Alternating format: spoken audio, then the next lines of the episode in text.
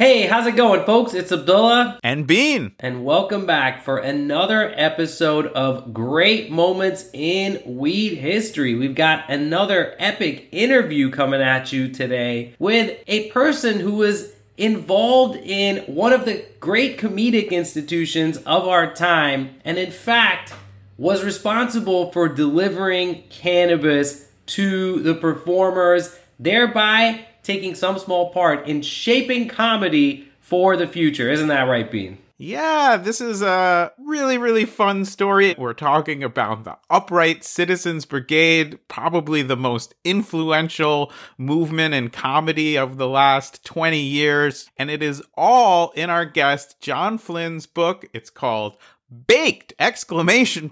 Sex, drugs, and alternative comedy. And it is about his journey as a weed cookie purveyor to alternative comedians of the highest caliber. This guy sold weed cookies to UCB performers. He did it for a long time. He went real big with it. And he's just an amazing guy with a really fantastic story, which, of course, you can learn about in his book, and we're going to get a little taste of that story today in this interview. It was a really, really fun one. Of course, years in UCB have given John comedic chops, and he's just a really fun guy to talk to. Before we get into it, we want to give a shout-out to our sponsor for this episode. That's Emjay Delivery, E-M-J-A-Y. You can check them out at heymjay.com. That's HEYEMJAY.com.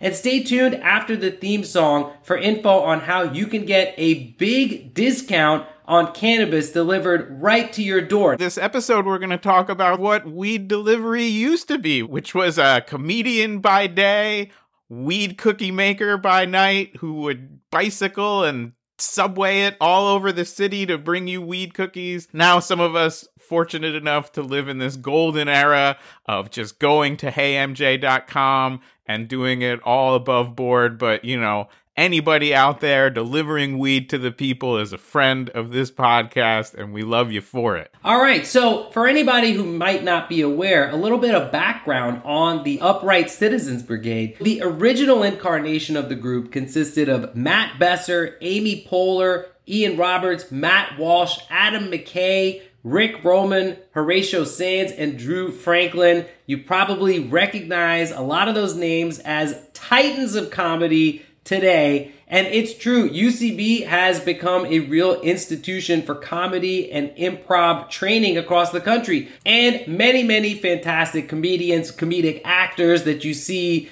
in TV shows and movies today are graduates of UCB. They really have changed the world of comedy for the better in the last couple decades. Oh yeah, I gotta shout out some of the alumni of UCB are some of our favorites, people who have really brought a very weedy sensibility to comedy. And I think, as you're going to hear in this episode, that's no coincidence of having an in-house weed cookie guy supplying and fueling this creative output. Now, I'm not saying they all ate these cookies, but I'm absolutely sure they did.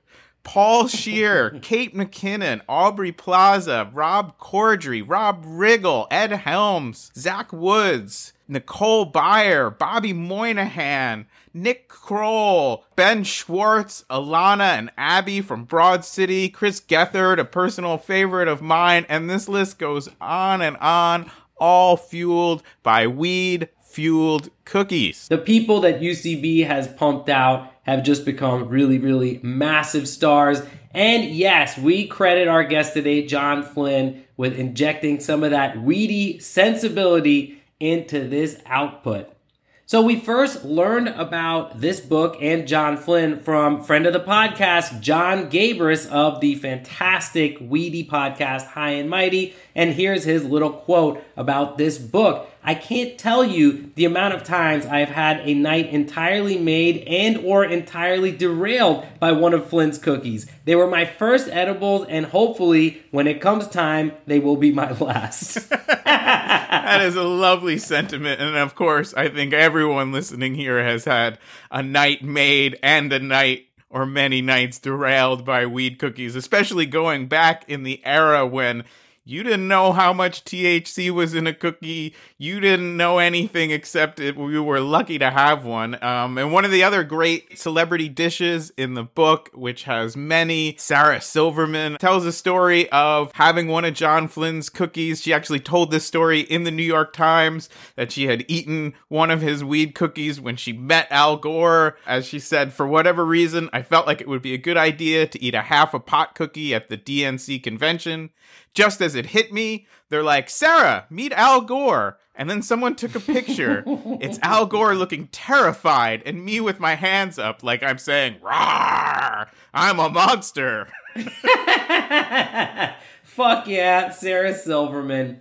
All right, so before we get started, we just want to give a very special thank you to everyone who supports us on Patreon, allowing us to make this show the way that we want to make it. If you don't support us on Patreon yet and you want to see all the bonuses and cool shit you can get from doing so, please check us out at greatmomentsinweedhistory.com. You can throw in $1, you can put $5 on it, and at the $20 level, you can get a signed copy of my book, How to Smoke Pot Properly, shipped directly to your door. I'll probably throw like an eighth of really good weed in there. Did I say that? I didn't really mean to say that. I mean, that's not legally binding, but, you know, it could happen. And all of that, except the parts that are patently illegal, can be accessed by going to greatmomentsinweedhistory.com. That's where you'll see the video versions of the podcast. That's where you can sign up to support this show. We appreciate it so, so much. It is really keeping us going and keeping us inspired and keeping us growing this community. And of course, if you don't have the money right now or you need it for something else, like, I don't know, weed, you can really, really do us a solid trying to start a new little segment called Puff, Puff, Pass It On. And that just means telling your friends who love weed to get high on history with us. Tell them about the show. Text them a link. Please, please help us grow this grassroots community. Yes, absolutely. And you can learn about all that at greatmomentsinweedhistory.com. All right, I have got a Puffco Peak with a Hitman glass topper loaded up with some Jack Herrer and a little bit of OG. Bean, what do you got going on over there? Well, I wanted to get into the spirit of our weed cookie episode. Unfortunately, John Flynn's weed cookies are no longer on the market. I've still got some incredible edibles from judging the Emerald Cup. You can listen to our episode. We were both judges this year in different categories. These are, and I'm holding them up for our Patreon subscribers, one of my other favorites are these Capri edible cakes. They're from a real Italian chef. They're delicious, they're vegan, and they really pack a punch. I ate one of these about an hour ago so that I'd be on the uplift as we start the episode. You probably maybe don't have these ready to go, but you can certainly hit pause, roll up a joint, make yourself a weed cookie, watch some UCB clips, get a feel for the vibe, split a blunt, pack a bong, do whatever it is that you do with the dabs, get yourself high, and then hit pause again. That will actually unpause it. It's a toggle function, and I promise you that whatever you do, once you are ready, we'll be ready for another great moment in weed history.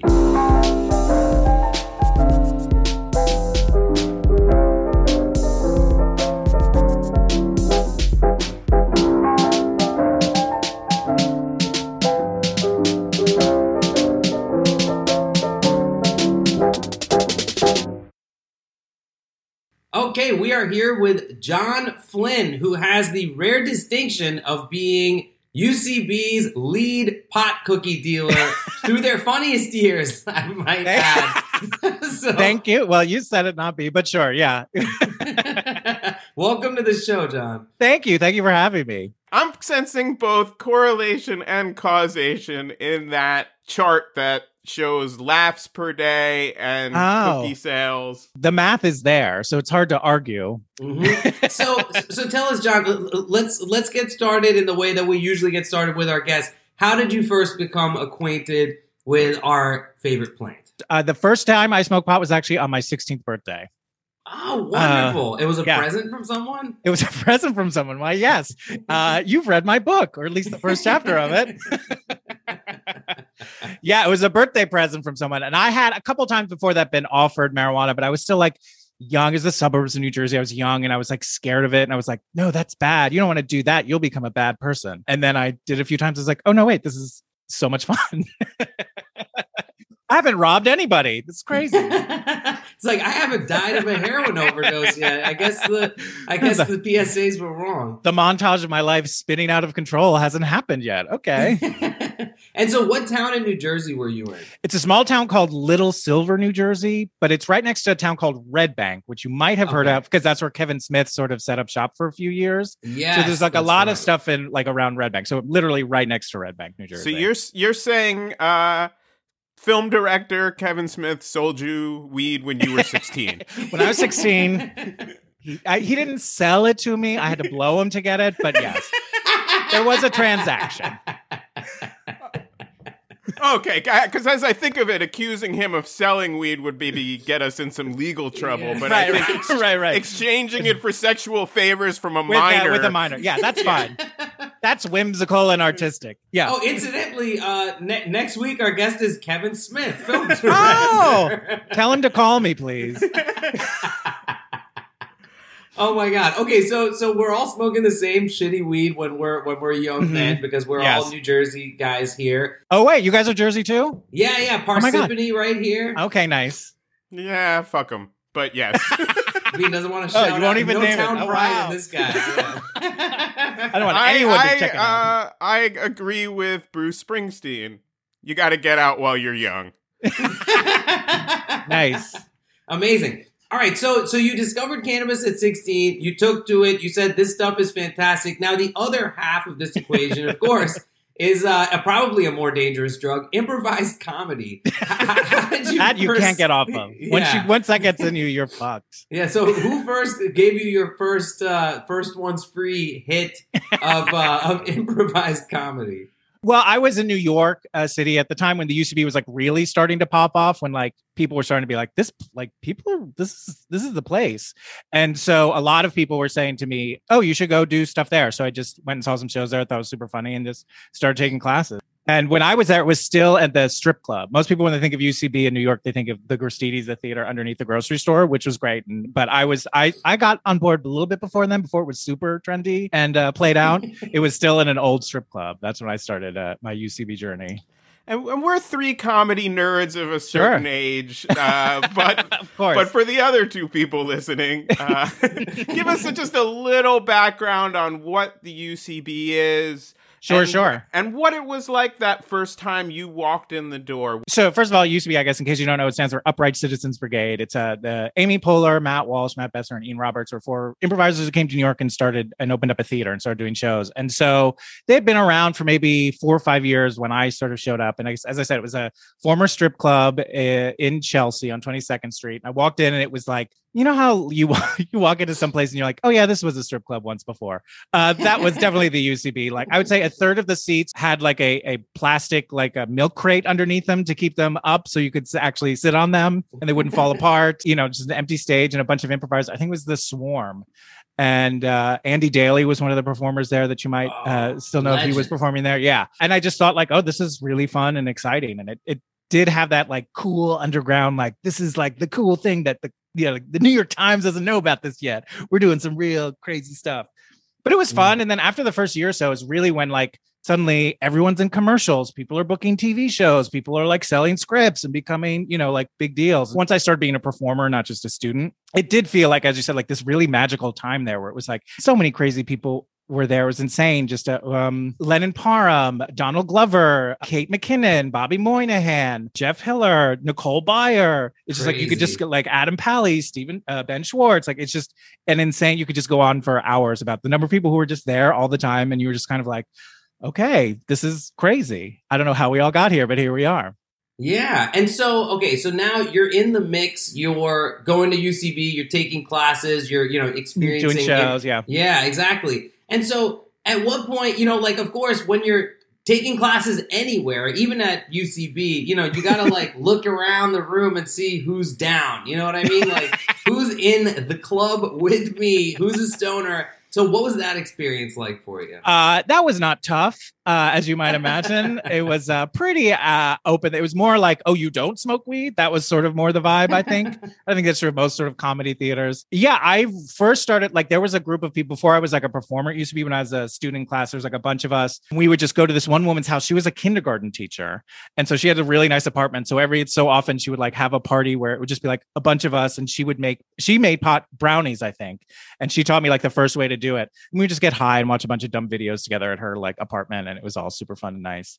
But yeah, I mean, like, there's, if you want to smoke pot at UCB, or at least back then, it was not difficult to find someone to smoke with or to smoke you up or all of that stuff. It was pretty no one was hiding about it or being precious or scared. Well, we gotta ask you about the recipe, because I don't know if you know it, but Bean and I are James Beard Award nominated cannabis producers. Wow. I would have worn something much nicer. That's amazing. Congratulations. Thank you. It was many years ago. We're still riding on that accomplishment. You gotta do it. Sure. Long canceled. But of course, you know, we have our own methods of infusion. I'm wondering, what was your recipe? So as I said, the first woman, she had this process where you would boil the weed in butter and water for like 20 minutes. Then you'd freeze it.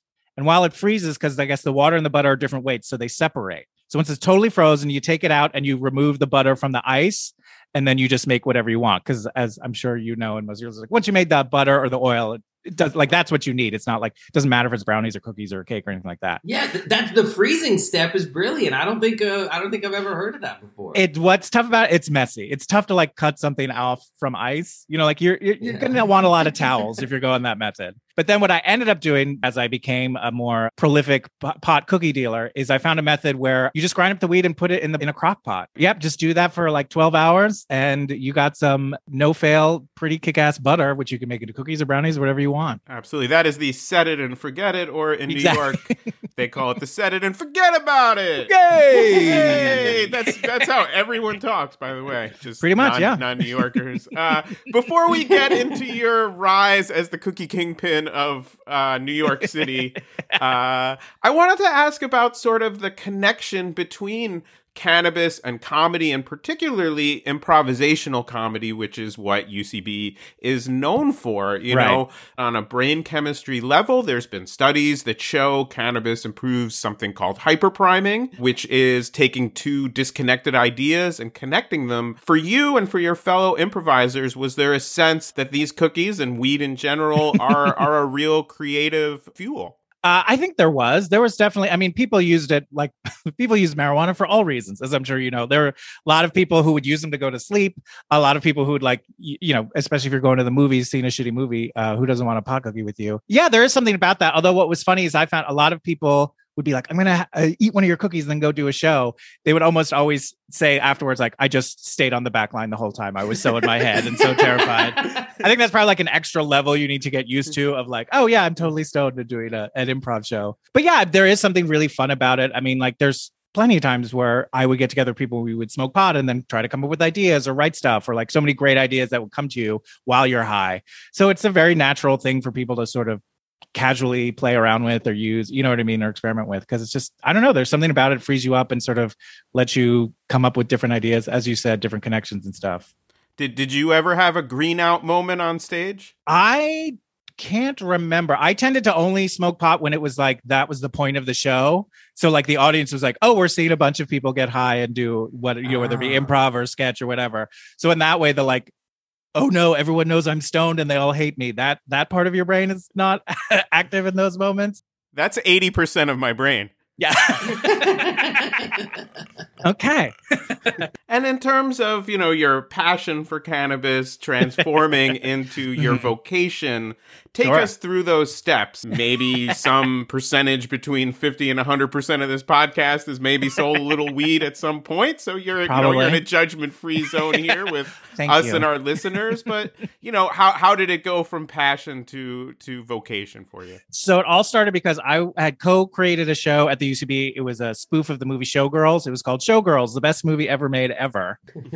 We got asked to perform at the San Francisco Sketch Festival, which was really new at the time. We were all really excited. It was a cast of 8 people that we would then have to fly ourselves out to San Francisco for.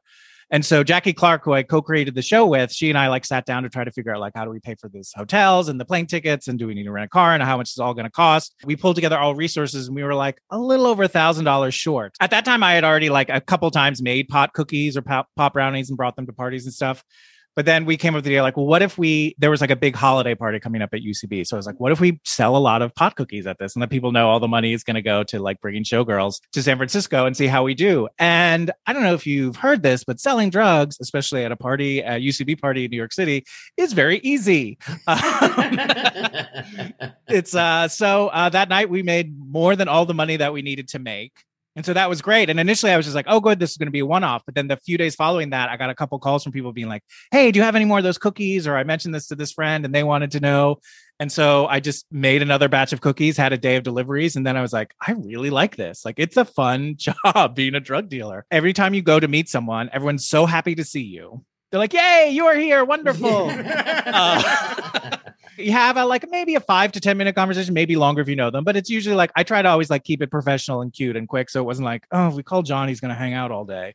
But, you know, like you have a fun little conversation, chat, you know, delightful little time. And then you leave and you have more money than when you arrived. So you had a tight 5 as a dealer. I was real good at like doing like, what's in the news today? What's going on? Yeah. What's everyone talking about? You're an improviser, right? You're not like by trade a drug dealer. And at this time in New York, there's a lot of drug dealers around. There's a lot of competition. There's a lot of guys selling weed in little rectangular prisms of plastic, right? Yeah. With a little sticker on them. Mm-hmm. So did you ever run into like a turf situation? Like what was going on? No, I thought about that. I was worried about that. I was like, if I'm just selling weed, that could step on other people's business and whatnot. And I was like, I'm not.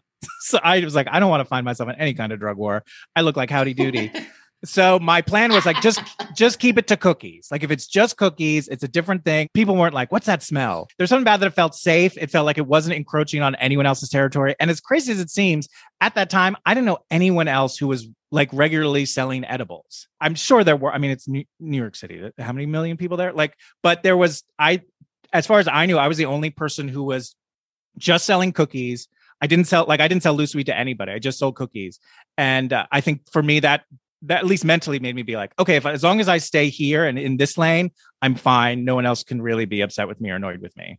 Did you have a sense of how strong the cookies were in terms of milligrams of THC? And if not, how did you sort of help people navigate that? Yeah. For our listener, John started shaking his head before you even asked that question. Before the question was, I was like, oh no, I had no, yeah. It's funny because I recently made a batch of cookies and gave them to some friends out here and they're like, how many milligrams is this? I was like, oh, I have no idea.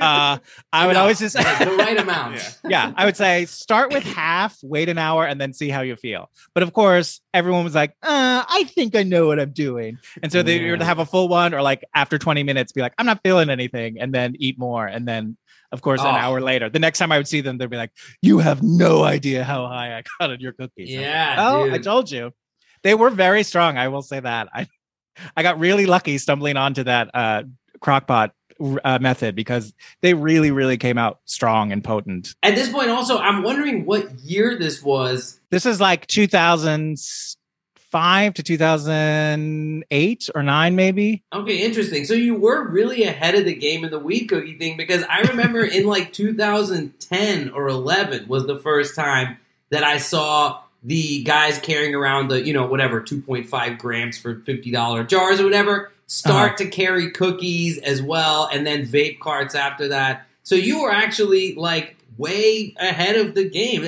That's insane. Yeah, where are my residuals, motherfuckers? Yeah, seriously. And when did you start the weed company called Cookies?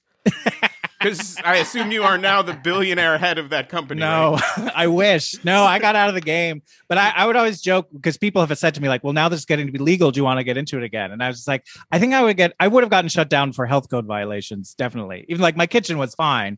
But if someone came in to inspect it, they'd be like, you can't sell food that you make here. They would have met your rat sous chef. Exactly. Hey, it's New York. Hey, Pete, what happened to those rats you had working here? Oh, customer complaint. They say they know like rats for waiters. But it's okay. I make them cook. Hey, Pete. Here you go. 2 zeros on a trampoline with a side of Joan of Arc.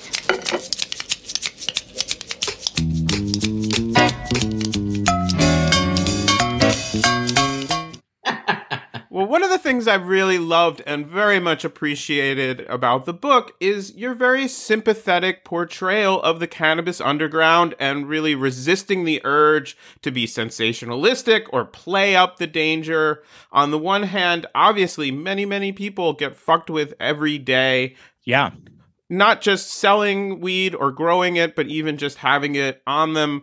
But at the same time, you did this for many, many years without incident, like a lot of other people, and that comes through in the book. So in terms of what beyond money this brought into your life, what were the positive aspects of being the weed cookie guy? A lot. I do think it was a job that felt very much like it did fit into my personality. Like I spend my day traveling around New York City, you know, making 8 to 10 deliveries a day, maybe. As I said, like you go to all these people, they're happy to see you. You get to go to all these different parts of the city. Like I was everywhere. It wasn't like I was just hanging around Washington Square Park because I only did deliveries. I also didn't just like hang out somewhere where you could go by and like try and find me. The money's really good, but it's not bad. But I just like, it's fun to, I enjoy like those 5 to 10 minute conversations with other people. That to me was like perfect. Like I loved that. I love getting to like spend the day doing whatever I wanted, kind of, being your own boss. And just going on all these different fun adventures, because like, especially like once it grew out of just UCB and it was like friends of friends and stuff like that. Like it was so many just different crazy people I met, different walks of life. Most people were just really nice, just wanted to get high. Like, you know, there are a lot of people who are just like trying to get through their day and they just needed like something to help take the edge off. Right before Thanksgiving, sales would go through the roof because one of the great things about edibles is like, oh, you can go eat an edible either in your room or in the bathroom. Your family's not going to be like, what is that smell? So it's the perfect way to be low key high somewhere where you can't have any thing giving that away. But yeah, I don't know. It's just like the personal connection with people was really, really nice and something I really enjoyed and I thought was fun. And it felt like occasionally you would meet people who you're like, oh, this is really helping your life. This is like significantly making a difference. And in fact, one of my customers was a doctor and she was an oncologist. And so she would give them to her patients to help them eat more. Wow. So like, it was like a really, I was able to feel good about myself as being wow. This drug dealer. You were like Brownie Mary. That's exactly. Fantastic. Yeah. And of course, for our listeners, in our first season, we did an episode on Brownie Mary. You can go check that out. But yeah, to give edibles to the sick is truly a mitzvah. Thank you. Correct use of mitzvah. Well done. I felt the need to chime in that to validate that. Validation's important. Inshallah. Inshallah. Yeah, you got it. Wow.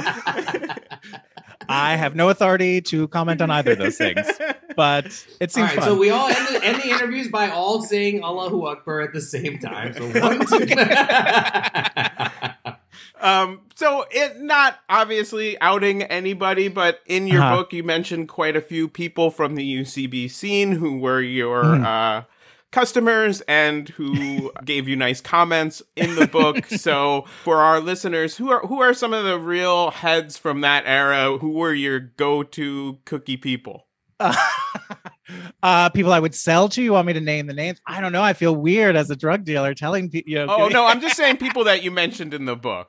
Oh, sure. I mean, not all the people I mentioned in the book were people who bought weed or smoke weed, but all those UCB people. So like Amy Poehler, Jason Mantzoukas, Paul Scheer, Rob Hubel, like all of those people from that golden era of UCB were all people who I was around with who probably tried one or I don't know, but I don't want to say anything official in case you know, they don't want to be known as someone who does drugs or did drugs at one point in time. None of the people you mentioned were surprising to me at all as cannabis users. Supreme Court Justice Samuel Alito was a regular customer.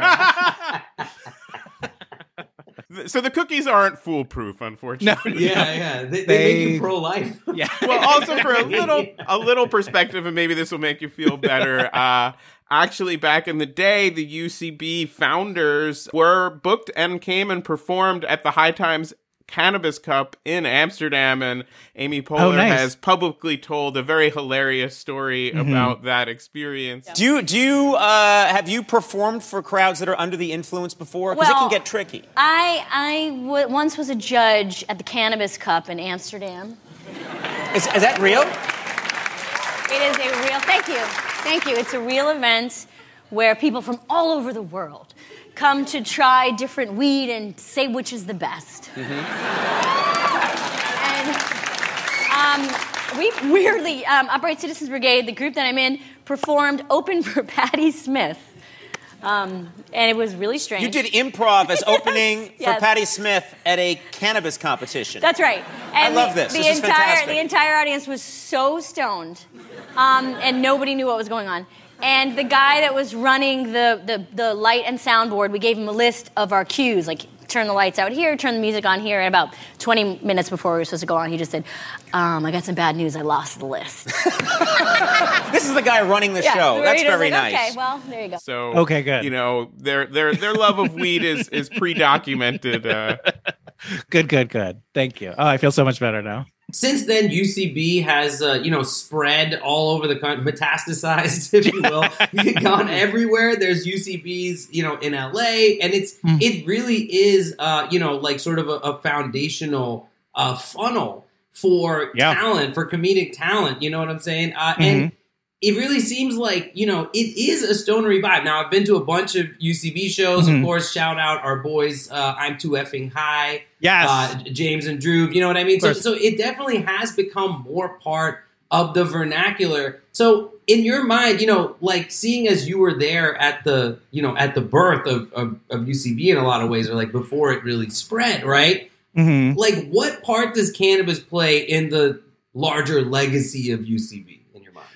I don't know if it has anything specific, but I think the sort of like counterculture attitude and the like, we're doing crazy, weird stuff. Because that would happen a lot at UCB, which was sometimes really exciting and fun. And sometimes it was just like, okay, of people like, we're just doing something crazy, something you've never seen before, something really out there. And so just sort of pushing that as opposed to like, I'm crafting a well-written story here, you know what I mean? Or something like that. So there's a lot more of that. I think just like, I think it's sort of, it overlaps a lot in just the like, let's be experimental. Let's go places we don't know where it's going to end up, but let's just head out there. Let's make these weird connections we don't necessarily know or understand and just figure them out. So I think it's more thematic than it was like weed plus this equals UCB. But I think the overlap of the Venn diagram of those worlds is pretty strong. Ooh. It's a whole lot of overlap in that world.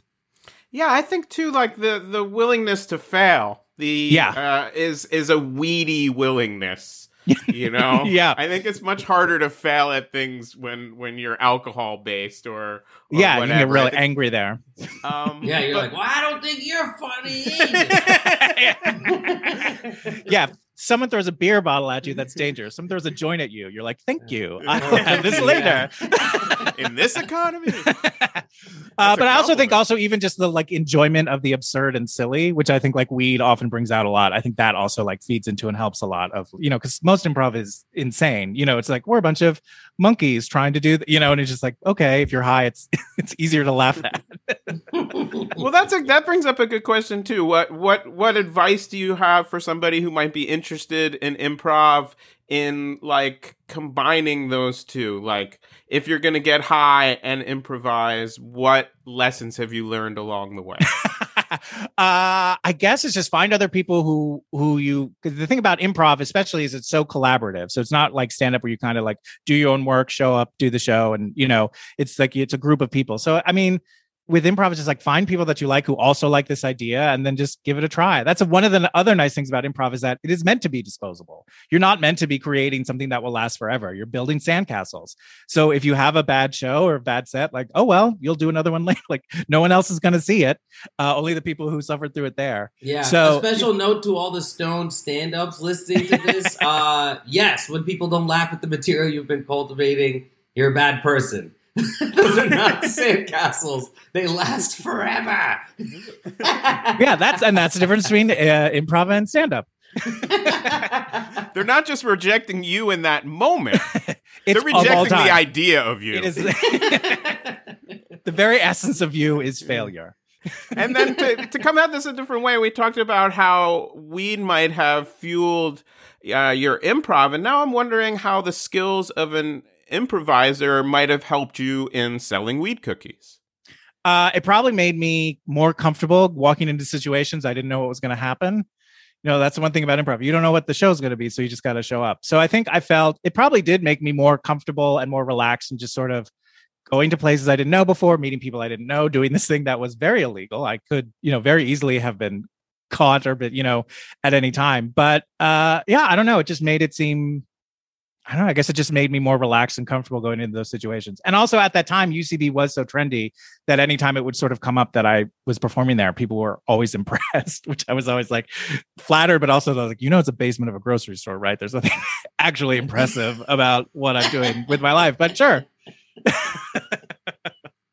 And so when did the cookie crumble? The cookie crumbled because I had in my business had grown so much that I was shipping them to people over the country. I had a lot of people in Broadway shows on tour who would ask me to send them cookies, and a lot of stand-up comics who were on the road who would ask them to send me cookies. And so one of them was stopped and held for inspection. And so I decided this is a good time to get out before like it was really the first time I had a scare where I was like, oh, this could be, but like that felt legit. And I realized in that moment, like, oh, I'm not built for this level of stress. And was that a USPS delivery out of curiosity? No, it was FedEx. Right. I was listening to your last episode. You were saying they don't do that. Yeah. Yeah. Interesting fact. Just a little reminder. I think this has come up maybe a dozen times on this show. But if you are going to be the type of person who mails cannabis from one state to another, it behooves you to use the USPS over a private carrier because the USPS, like any government organization, basically doesn't have enough people to inspect packages. And also they require a warrant to go into your mail because it's, it's illegal. Federally speaking, yeah, they can't break into your mail, right? So if you're going to be doing it, right, use the USPS. Learn from John's experience of having a shipment seized and just use the USPS. They also right now, it's the only responsible thing for you to do as a person is to support the USPS because I'm pretty sure half the reason they exist is humble weed going to New York. Yeah, weed cookies in the mail is the only socialized medicine we have in this country. Yes, it's true. It's true. And a quick pitch. Yeah. So the book, which you can find where? So the book is called Baked, Sex, Drugs, and Alternative Comedy. You can buy it either on Amazon or if you want an autographed copy, you can buy one on my website, which is John Flynn Comedian. It's like $5 more if you get an autographed copy, but all of the extra money goes to the Last Prisoner Project, which is a nonprofit that exists to overturn wrongful drug convictions. So if you did want an autograph copy, or if you just want a copy, you wanted to donate to that through buying the book, you can do that on my website, John Flynn Comedian, or you can just get it on Amazon. You know, Amazon.com. I have not heard of it, but yeah. Bezos needs that money, bro. He does. Don't cut him out. Gotta get his face. Exactly. And how long until we are, going to be, hopefully, the two of us, Abdul and I, sitting front row at Baked! The musical. Oh, I hadn't thought about making it a musical. Well, I'll let you know, but I will definitely have two seats for you front row. Would you want to be in the back so you can smoke maybe? We'll figure it out.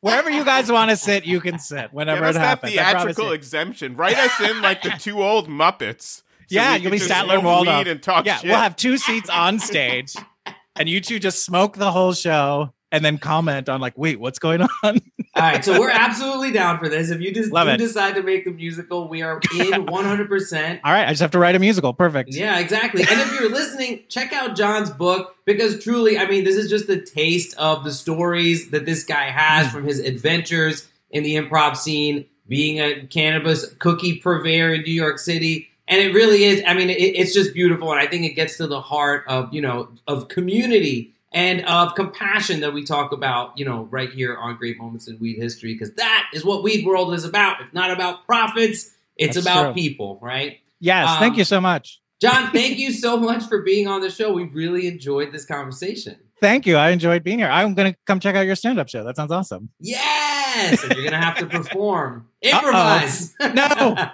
I don't really improvise. Well, bring cookies at least. All right. Well, that's the show, folks. Thanks so much for listening. And if you stuck around this long, please consider supporting us on Patreon. You could put 5 on it at greatmomentsinweedhistory.com, and that would really help us as we research, write, edit, and publish a new episode every Weedness Day. Great Moments in Weed History is written, produced, and performed by me, David Bienenstock, a.k.a. Bean.